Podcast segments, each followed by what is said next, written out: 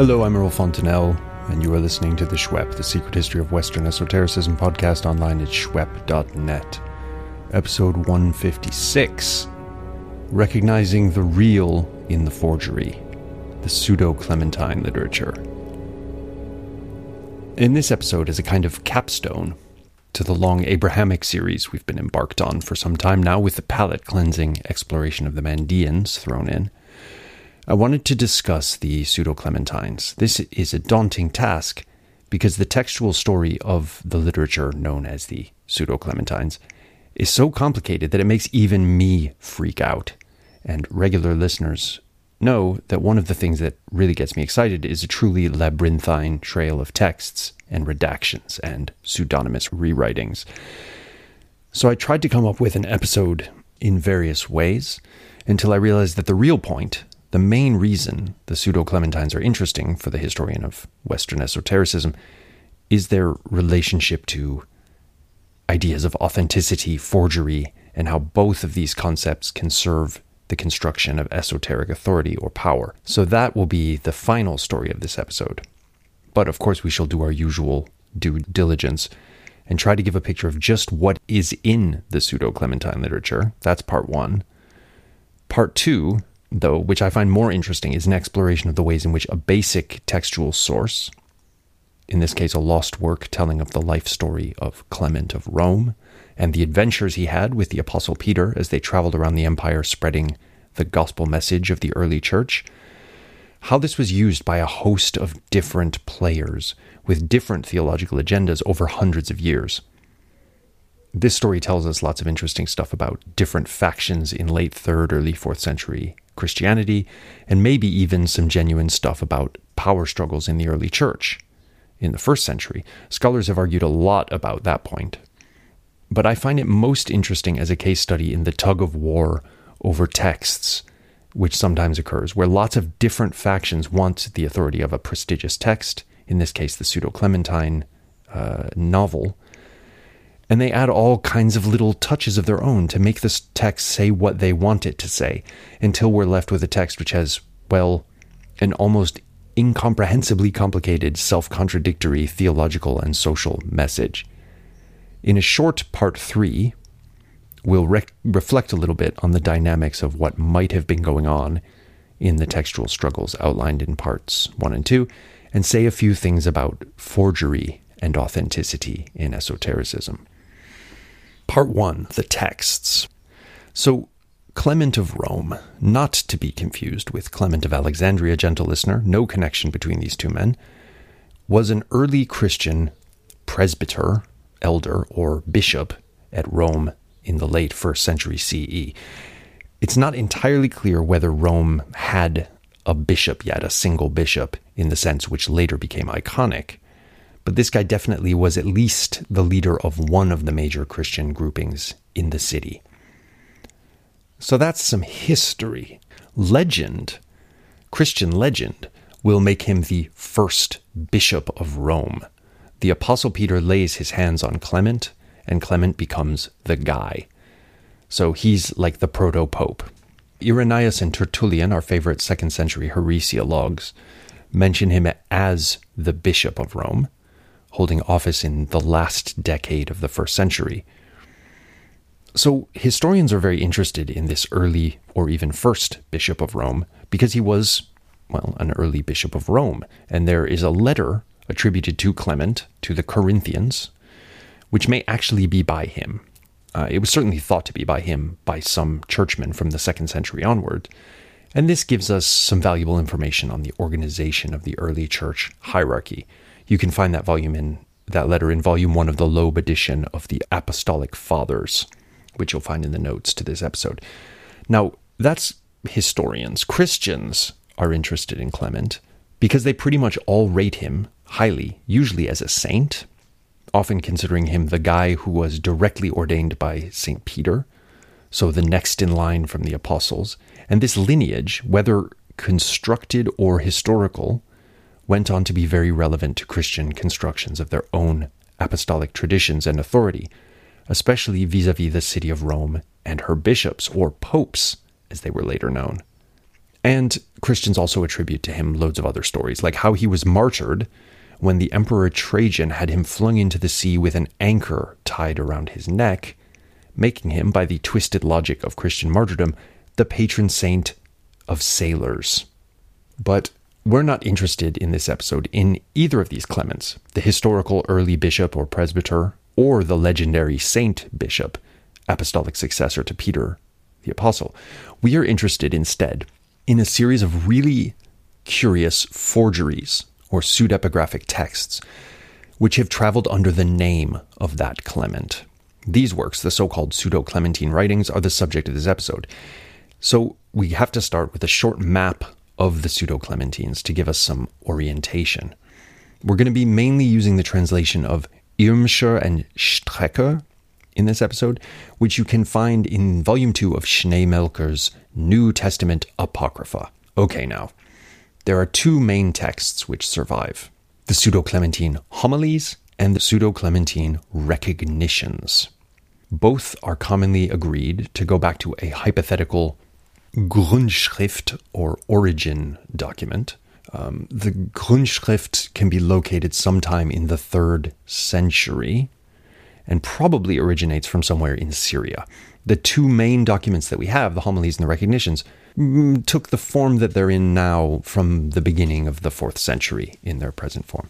You won't go too far wrong if you think of the homilies and the recognitions as two versions of the same story, each version leaving some bits out, adding other bits, and each having their own special anecdotes not present in the other. A bit like the Synoptic Gospels, in fact. So, boom, gentle listener, I have just skipped about two hours worth of discussion of the unbelievably complicated webs of mysteries surrounding these texts. Even for the Shwep, this is too serious a romp through lost originals, Syriac and Armenian translations of lost Greek texts with multiple redactions, Latin translations which may or may not be Bowdlerizing the original Greek, repeated bits of text getting remixed in different contexts, and all that good stuff. If we even go there, we'll be here all day. If you're interested in this material, the textual history of the Pseudo Clementines, there are sources listed in the recommended reading to this episode, which will take you into that labyrinth.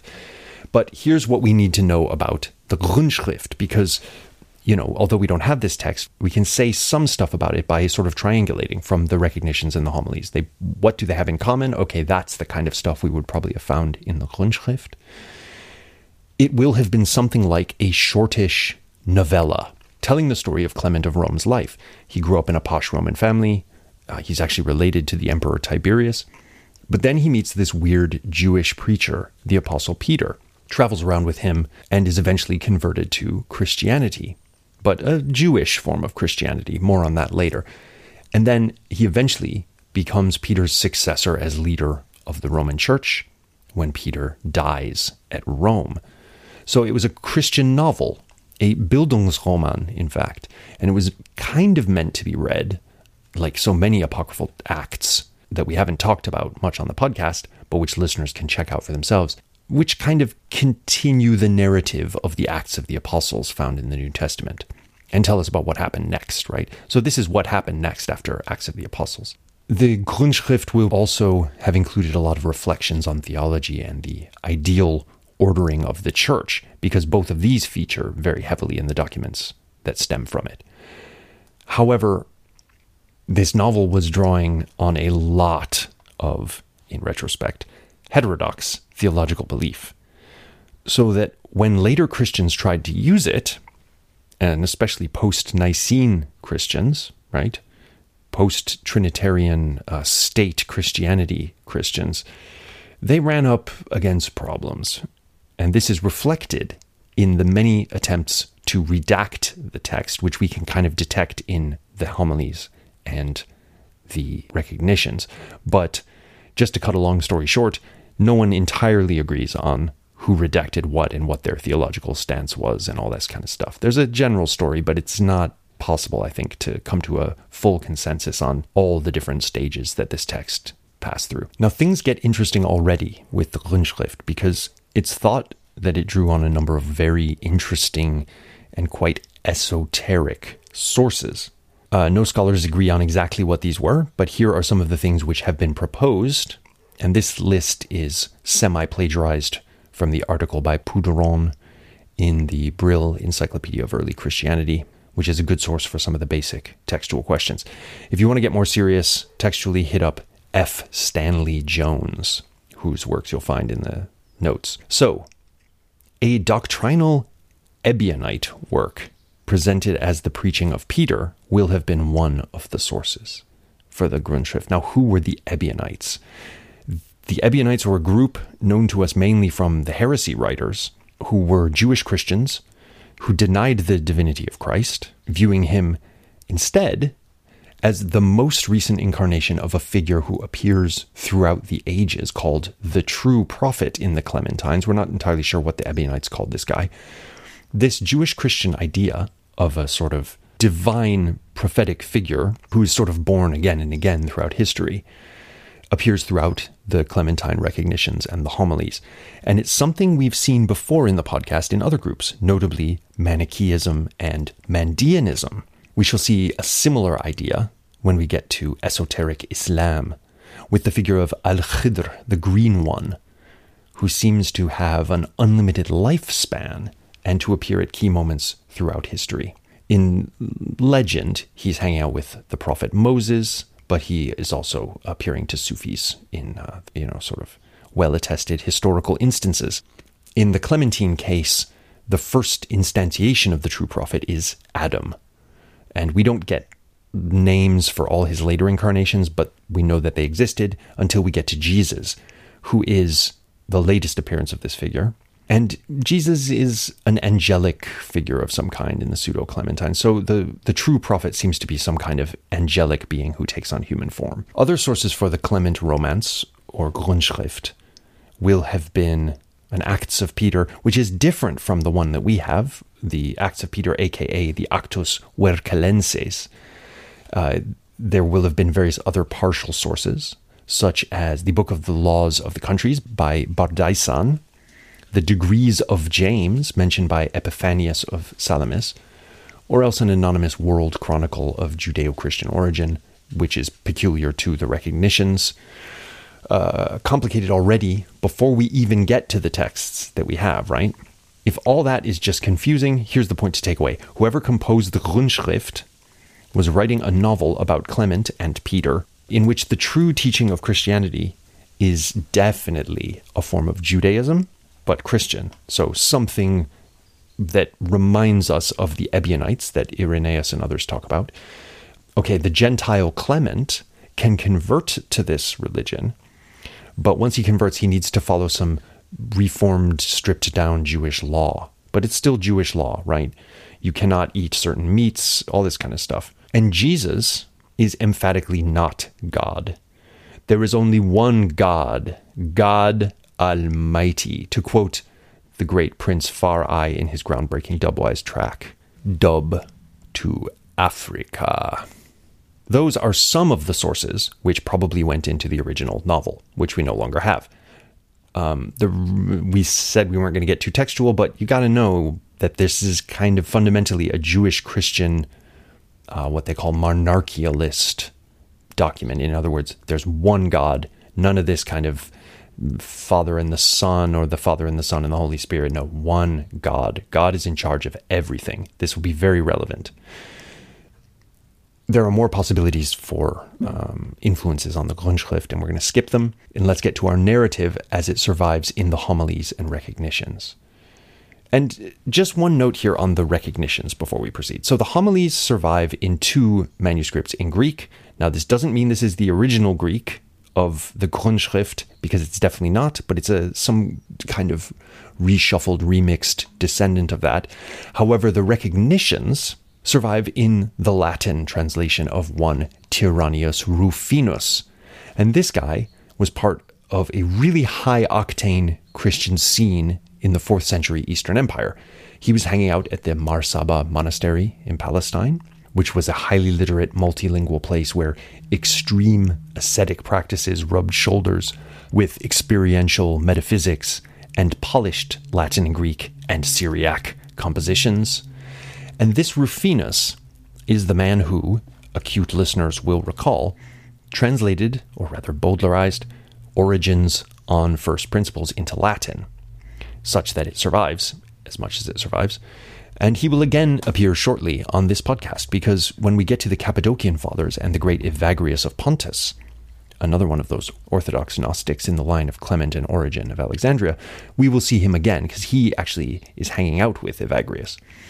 So Rufinus isn't really the point here. We wanted to just kind of introduce him properly to our listeners. As for the purpose of this podcast, he is an important channel or transmitter of esoteric Greek language Christian materials, like Origen's works and the Clementine recognitions, to the Western Empire, so that a certain amount of esoteric, philosophically informed early Christian speculation that happens in the second, third, and fourth centuries in the Eastern Empire is getting curated, let's say, by Rufinus, and thus survives through the Latinate Middle Ages.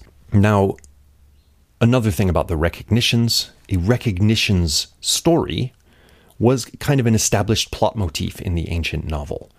This was a device whereby a bunch of characters meet by apparent happenstance near the novel's denouement, and then it's suddenly revealed that they're all, in fact, long lost family members who just hadn't recognized each other before. So, in the case of the pseudo Clementine recognitions, which survive in Rufinus's translation, and there's also a section in Syriac, uh, and Armenian comes into it as well. Don't get me started. So, what happens in the recognitions is that Clement's mother, Matidia, and his older twin brothers, Faustinus and Faustinianus, went sailing off from Rome when Clement was a boy and were never heard from again. Then Clement's father set out to find them, and he was never heard from again. Never again, that is, until the end, or near the end, through the divinely inspired providence flowing through the Apostle Peter. When they all turn up, right? First of all, Clement's mum is alive after all, and seeing her reuniting with her son Clement through Peter as an obvious act of divine providence, she instantly converts to Christianity.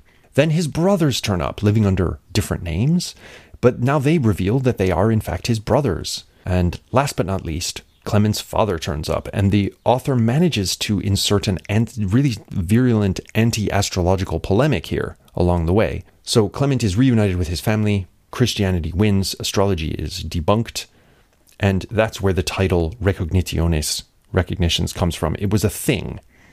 And this is a Christian take on that thing. Now, we want to talk about the Clement romance, the story of the pseudo Clementines, which again is largely the same for our purposes across the homilies and the recognitions, although they, they differ as well. But before we do that, we want to look at how it's framed because actually this has had little attention, I think, from scholarship on Western esotericism, and it's very important because this whole body of text is framed as secret knowledge. So, at the head of manuscripts of the homilies is a letter. There's a series of letters, so let's talk about these. The first is a letter from Peter the Apostle to James, the head of the Jerusalem church, basically telling James that he, Peter, is sending him a book of his collected sermons, but that James must keep it out of the hands of everyone except a specially trained inner elite of teachers. So Peter's preaching is not for everyone. You have to know how to use it. Otherwise, misunderstandings can arise. Then there follows in the manuscripts a short note on how Peter's letter was received at Jerusalem. Basically, James says, Damn, we better do what Peter says.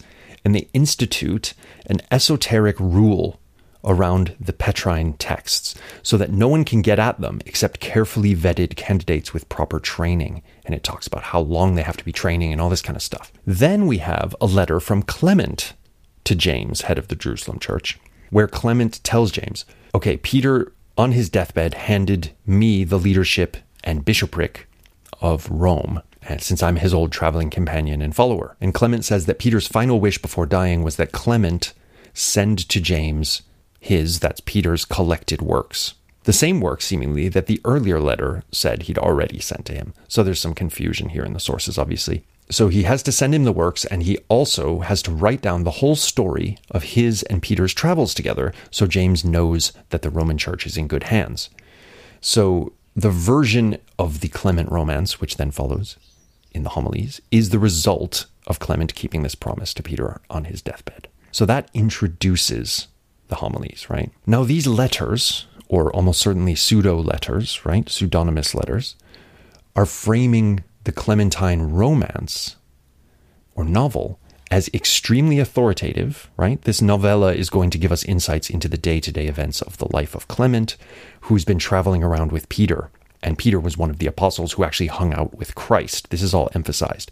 So, this novel should be read as a continuation of the Acts of the Apostles in the canonical scriptures, and was read that way by many Christians in the third and fourth centuries. But these letters also frame the text as secret knowledge. The whole thrust of the first letter is that James and the Jerusalem church absolutely have to keep Peter's teachings out of the hands of those who are unprepared for them for two main reasons, and these reasons are made explicit. One, to avoid the kind of misinterpretation which, according to Peter, is rife among the early church, and to maintain unanimity of doctrine. Since people are reading the scriptures before they have been told what the scriptures mean, and so we're coming up with all kinds of wild interpretations. Peter wants to put a stop to this right away. Incidentally, the wild interpretations are things like Jesus is God, right? The scriptures might in, imply that, but we know that it doesn't say that at all. Now, this is really interesting and appears later in the narrative of the Clement romance itself. Uh, when Clement is debating with Appion, a Gnostic teacher, more on that shortly, Appion uses a bunch of arguments based on the Hebrew scriptures. And Clement, taking a slightly different tack, argues that the scriptures have been tampered with, and anything in there which seems to imply that there's more than one God, or that the Hebrew God, with all his well known uh, jealousies and wraths and the rest of his rather uncomfortably human characteristics as he appears in the narrative, right? If anything in the scripture seems to imply that that God is not the supreme God, it has either been misinterpreted or actually inserted by mischievous scribes who go unnamed, but they're they're sort of the baddies of this narrative. So the scriptures themselves are corrupt, which is a very interesting line for a committed Jewish Christian to take. But also, they can only be interpreted properly by those who already know the truth.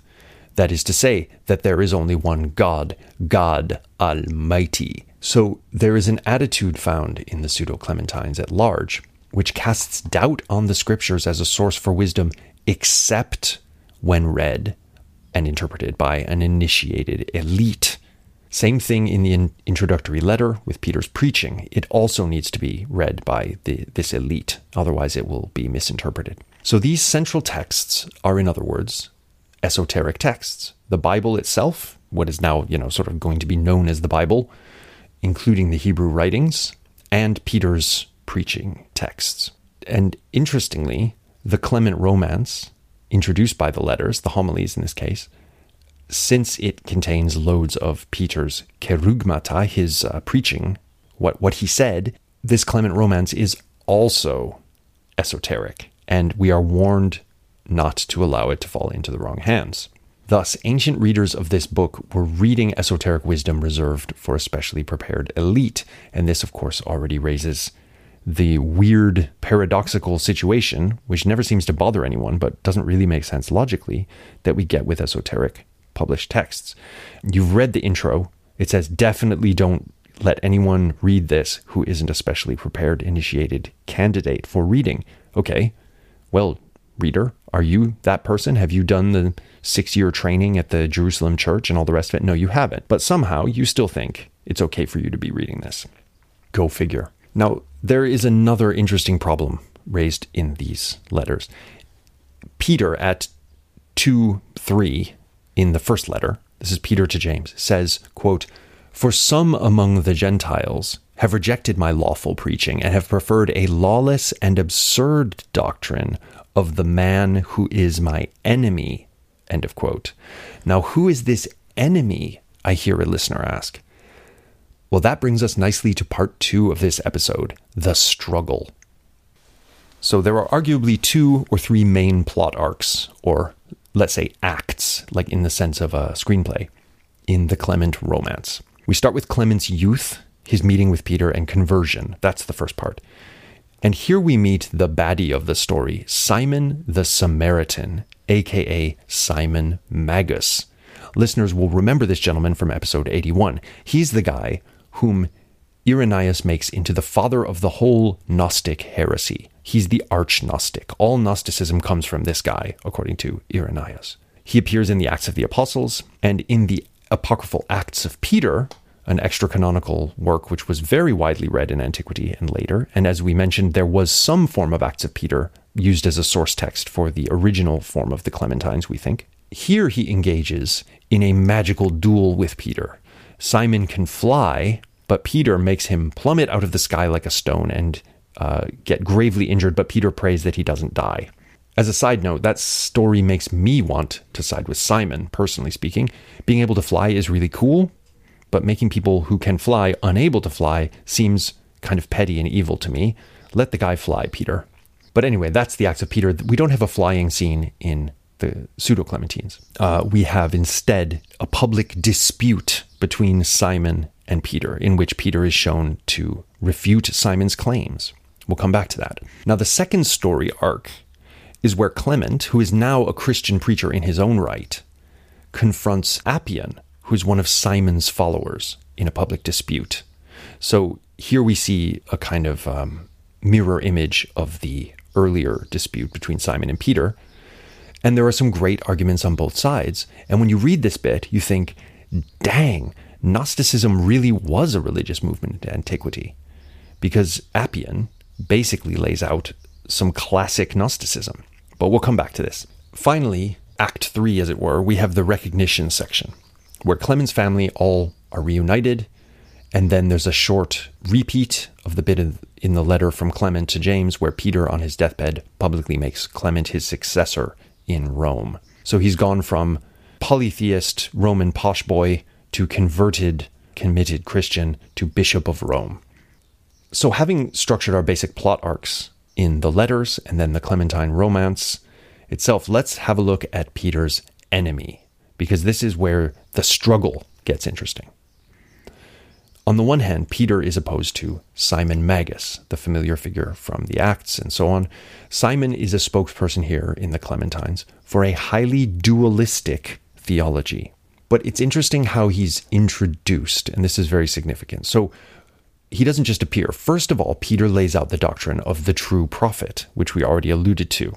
He then presents a curious doctrine of syzygies, or pairs of opposites now, this is seemingly a particular concern of whoever wrote the original Clement novel.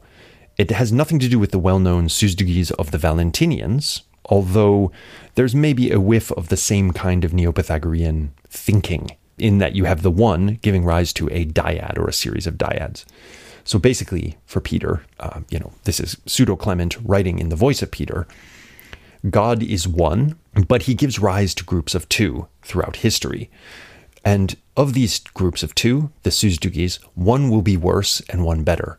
So examples given throughout the text include darkness and light, right? Darkness came first, then light came afterwards. Light is better, of course. Cain and Abel. F- something called female prophecy, which is the dark predecessor to the male prophecy of the true prophet. It's a bit unclear, but might refer to the fact that Simon is described as going around with a woman whom he considers to be a kind of incarnation of a divine spirit, a woman called Helen. So maybe something that has to do with that. Maybe it's just typical woman hating, uh, like sort of phallocentric theology that we find in so much Judaism and Christianity. Antichrist is the dark twin of Christ, and so forth. The implication here is that Simon, Magus, is the dark evil half of the syzygy with Peter, the true apostle. Simon here is being cast as anti Peter. Peter says at Homilies 2 17, 4 to 5, Thus then, as the true prophet has said, a false gospel must first come from an impostor, and only then, after the destruction of the holy place, can a true gospel be sent forth for the correction of the sects that are to come. And thereafter, in the end, Antichrist must first come again, and only afterwards must Jesus, our actual Christ, appear. And then, with the rising of the eternal light, everything that belongs to darkness must disappear. Since now, as has been said, many do not know the conformity of the syzygies with law, they do not know who this Simon, my forerunner, is. For were it known, no one would believe him. But now, as he remains unknown, confidence is wrongly placed in him. End of quote. So Simon and Peter are sort of a dark anti apostle apostle pair. This sort of wrong message is being uh, sort of theologically justified by this uh, construction of these these pairs, these pairings, these syzygies. Now, after this uh, introduction to Simon, we learn a little bit about Simon's story and it's wicked. Here's the most interesting and relevant parts from uh, Homilies 22. Equivalent passage is Recognitions 2 7 to 15. Quote During a stay in Egypt, he acquired a large measure of Greek culture and attained to an extensive knowledge of magic and ability in it. He then came forward claiming to be accepted as a mighty power of the very God who has created the world. On occasion, he sets himself up for the Messiah and he describes himself as the standing one. He uses this title since he is to exist forever, and his body cannot possibly fall a victim to the germs of corruption. Incidentally, as a side note here, that a lot of work has been done on this, the use of this word histemi, which seems to have been very popular among groups that we know as Gnostic. Continuing with our quote, he also denies that the God who created the world is the highest, nor does he believe in the resurrection of the dead, Okay, now we're into the Gnostic stuff, right? Turning away from Jerusalem, he sets Mount Gerizim in its place. In the place of our true Christ, he shows himself as the Christ. The content of the law he interprets according to personal arbitrariness. He speaks indeed of a future judgment, but he does not reckon with it in earnest, for were he convinced that God will call him to account, he would not have ventured in his wickedness to turn against God himself. Thus, there are ruined not a few who do not know that Simon uses piety merely as pretense in order to steal secretly from men the fruits of truth, and who believes in him as though he were himself pious in his manifold promises and in the judgment promised by him. End of quote. So, this Simon character knows magic, sets himself up as a kind of Christ figure, and maintains that the Hebrew God is not the true creator. So Peter will go on to have a public dispute with this Simon, and Simon claims that the Hebrew scriptures mention multiple gods, which is true, that the God of the Old Testament cannot be the highest God, since he shows all those problematic, uh, not particularly divine characteristics in the narrative, like lack of foreknowledge and pettiness, which is also true. And so there must be a higher, transcendent, unknown God beyond any of this Hebrew scriptural material. Okay, Simon doesn't give us a Sophia myth, but he is presented as espousing most of the classic elements of a Gnostic theology and approach to the Hebrew canon. Needless to say, based on what we've already established, Peter refutes the hell out of Simon. There's only one God, God Almighty, and anything that says otherwise is either a perverted reading or an outright textual corruption, as we mentioned earlier. Now, the figure of Simon in the Pseudo Clementines is completely fascinating for a couple of reasons. First of all, at homilies 26 to 32, which is paralleled in Recognitions 2, 9, and so on, he does a bunch of really cool magic stuff. Like making a kind of homunculus out of the soul of a boy who is he's apparently murdered by magical means and then using this new form of human being that he's created as a helper for his other magical works. Very interesting. Also, at Homilies 32, he can make statues walk. He can roll himself on the fire and not be burnt. He can fly. He can make loaves out of stones. He can become a serpent. He can transform himself into a goat. He can become two faced. He changes himself into gold. He opens locked gates. He melts iron.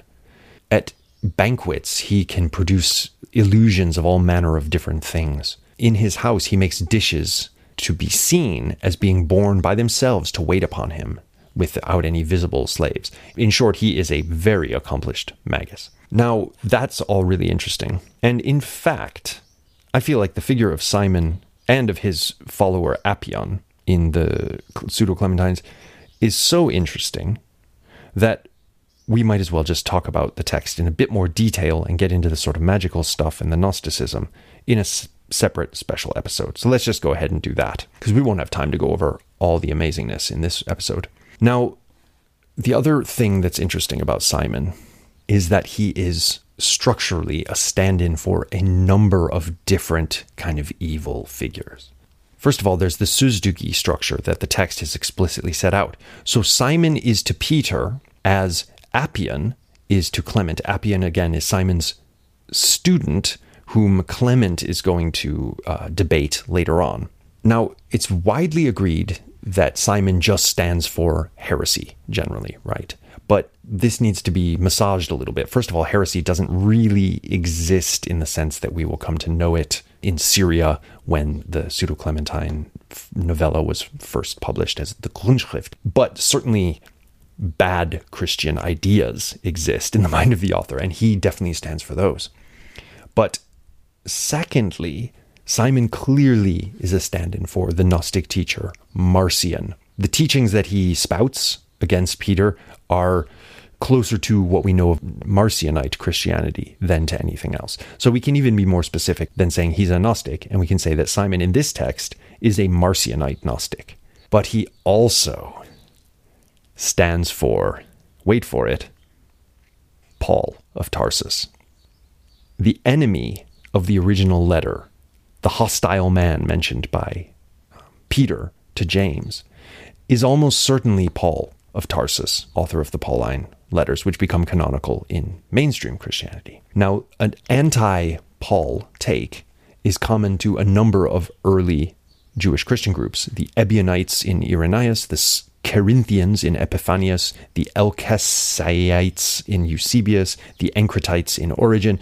So we know for a fact that there were Jewish Christians who widely dissed Paul. We also know, if you remember our episode on Marcion, that his Bible was just Paul. So it makes sense that if you're going to make a figure like Simon Magus stand for the hated Paul of Tarsus, you make him into a kind of Marcionite Gnostic, right? Because Marcionites are the lovers of Paul. This is fascinating to us because it shows that the extremely troubling and problematic Paul, who is absolutely essential to Orthodox Christianity as it eventually wins out, not only the theological problems that you might find with Paul, like the fact that he believes he's Jesus, alive even though he's dead, and all that kind of stuff, and the, the idea that Jesus' sacrifice is what saves humanity, which Jewish Christians find completely absurd. And in fact, the the line on sacrifice in the pseudo Clementines is just sacrifices wrong and immoral and uh, hated by God, part of this late antique move against sacrifice that we've talked about a lot in the podcast. This might also, and probably in my view, does reflect actual tensions within the early church. Because remember, and this is referred to later on when Appion uh, debates Clement, Paul wasn't actually an apostle of Jesus, right? He had a vision of the dead Jesus and then showed up in the Jerusalem church saying, Hey, everybody, I'm an apostle. I've just been talking to Jesus. All these people who actually knew Jesus historically are, you know, bound to be a little bit confused by this and they might have had some questions. I feel like there's some kind of garbled echo in our text here of maybe genuinely Peter's own take on this, which is like, hey, I thought I was the kind of nominal head of the disciples. What's going on with this guy? He just comes on the scene, Johnny come lately, claims to be uh, maybe even more authoritative than me. At any rate, there is a fascinating series of Simon and Appion standing in for earlier figures of heresy and evil and doing it in a way which is kind of polyvalent, but probably meant to be hiding the anti Pauline polemic which is why it doesn't just ever come out and say it's Paul, which is one of the reasons that this work was able to survive with minimal redaction in uh, later Orthodox circles. Because if if it had just said Paul is evil, that's the end of it, right? But it doesn't. It says this guy Appion is evil and this guy Simon is evil, and all Christians can get on board with that. The fact that he, the author is definitely pointing toward Paul is fascinating, however. Part three the recognitions.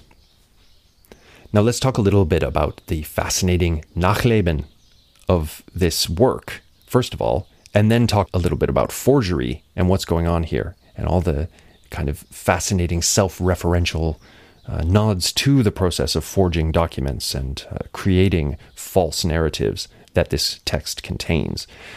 First of all, who read this work? We can't do better than to quote Pouderon again from the Brill Encyclopedia of Early Christianity because he does a great job of summarizing some of the later um, adventures this text went through. Quote, Despite ideas such as the denial of the Son's divinity and the coupling of opposed heavenly powers, that is, the good and the evil being placed on the same level, the work enjoyed apostolic authority as it was considered to be the teaching of Clement, and thus it was adopted in several milieux. Origen cites it as having Peter's authority, and Epiphanius considers it authentic despite several interpolations. So, in other words, there are forgeries in this forgery, according to Epiphanius. Eusebius of Caesarea shows himself to be more suspicious, judging the version entitled Dialogue of Peter and Appion as being recent and, quote, not conserving the pure nature of the apostolic orthodox teaching, end of quote. Thus, it is also explained how Rufinus may have considered the two versions that reached him under the collective title recognitions as authentic, and how he may have considered it worthwhile to translate one of them. It is to be noted that, in the course of his translation, he omitted certain passages, judging them to, quote, pass his level of understanding, end of quote.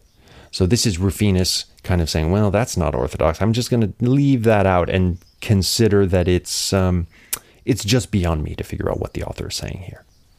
While the complete version of the Greek homilies was somewhat neglected, with only two manuscripts preserved to this day, Rufinus's Latin translation knew a great success. This is demonstrated not just by the large number of copies now still preserved, but also by its presence at the heart of several medieval hagiographies, of which the Golden Legend by Jacobus de Voragine is the most beautiful example. The character of Simon, such as he is portrayed in the later versions of the book, was very popular. His significant popularity greatly influenced the beginnings of the literary figure Dr. Faust, thus giving Western culture one of its greatest myths. End of quote. So that's all good stuff. And obviously, when we get to the Faust myth, having covered the pseudo Clementines with a bit of detail will allow us to uh, refer listeners back to this exposition when we talk about the pseudo Clementine depiction of Simon Magus as one of the main sources for the story of Faustus. But turning away from Nachleben per se and back to the texts themselves, what I find particularly fascinating in this text or texts or layers of texts is not only the layers of forgeries it contains, right?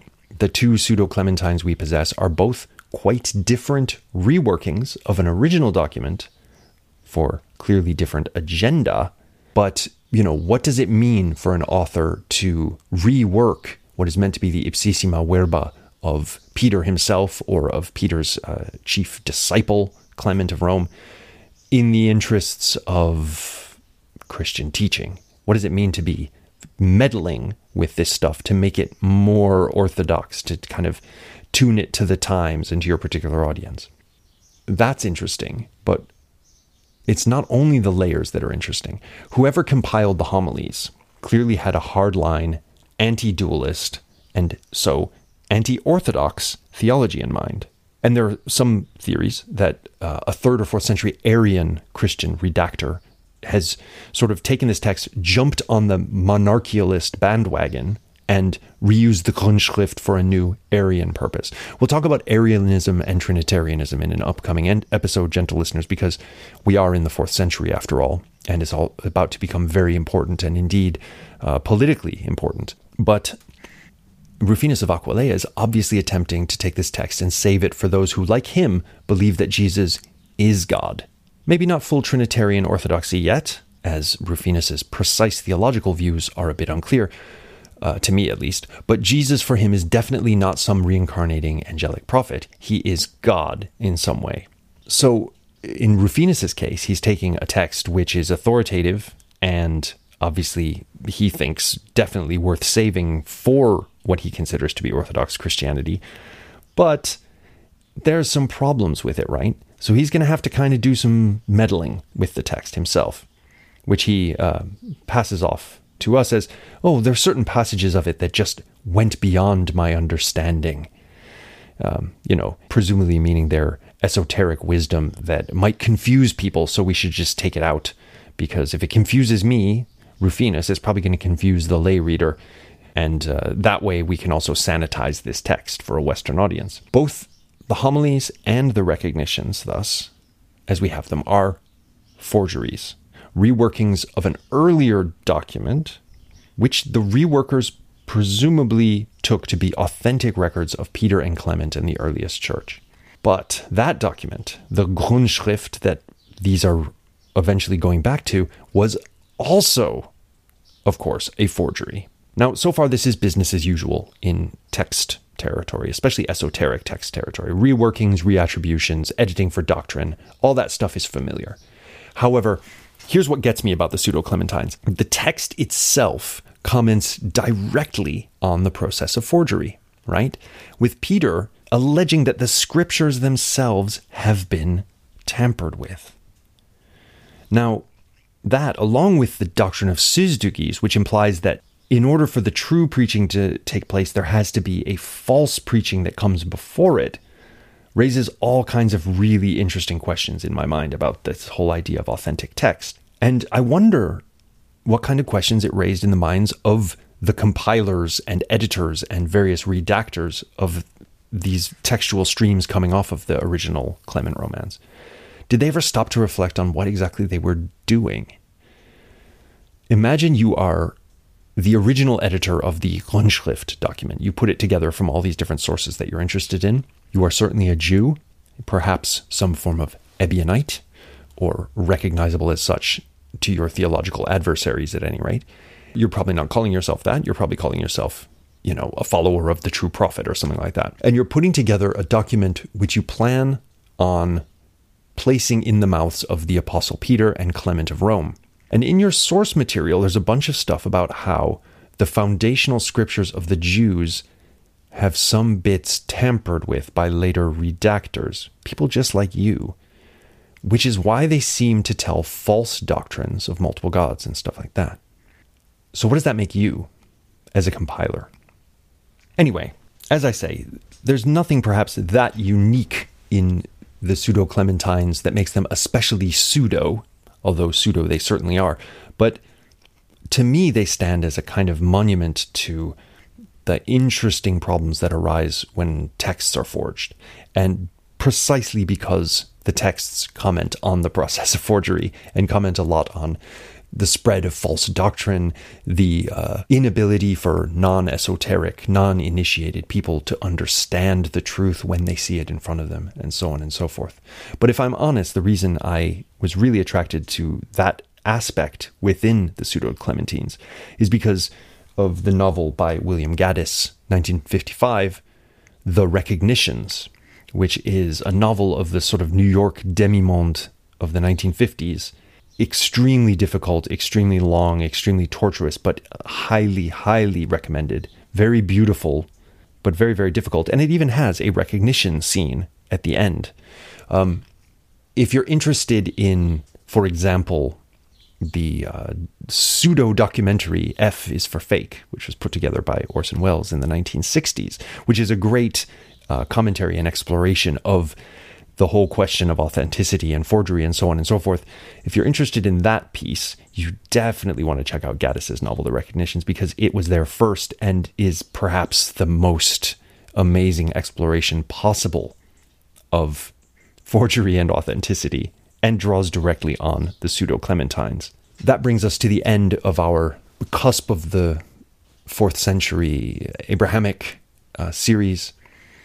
Join us next time as we take a very different tack and enter it back into the world of alchemy when we introduce the great Zosimus of Panopolis with the help of the great Matteo Martelli. And until then, be like the entire scriptural canon of uh, Christianity, along with the preachings of Peter and indeed the Clementine novel itself, and stay esoteric.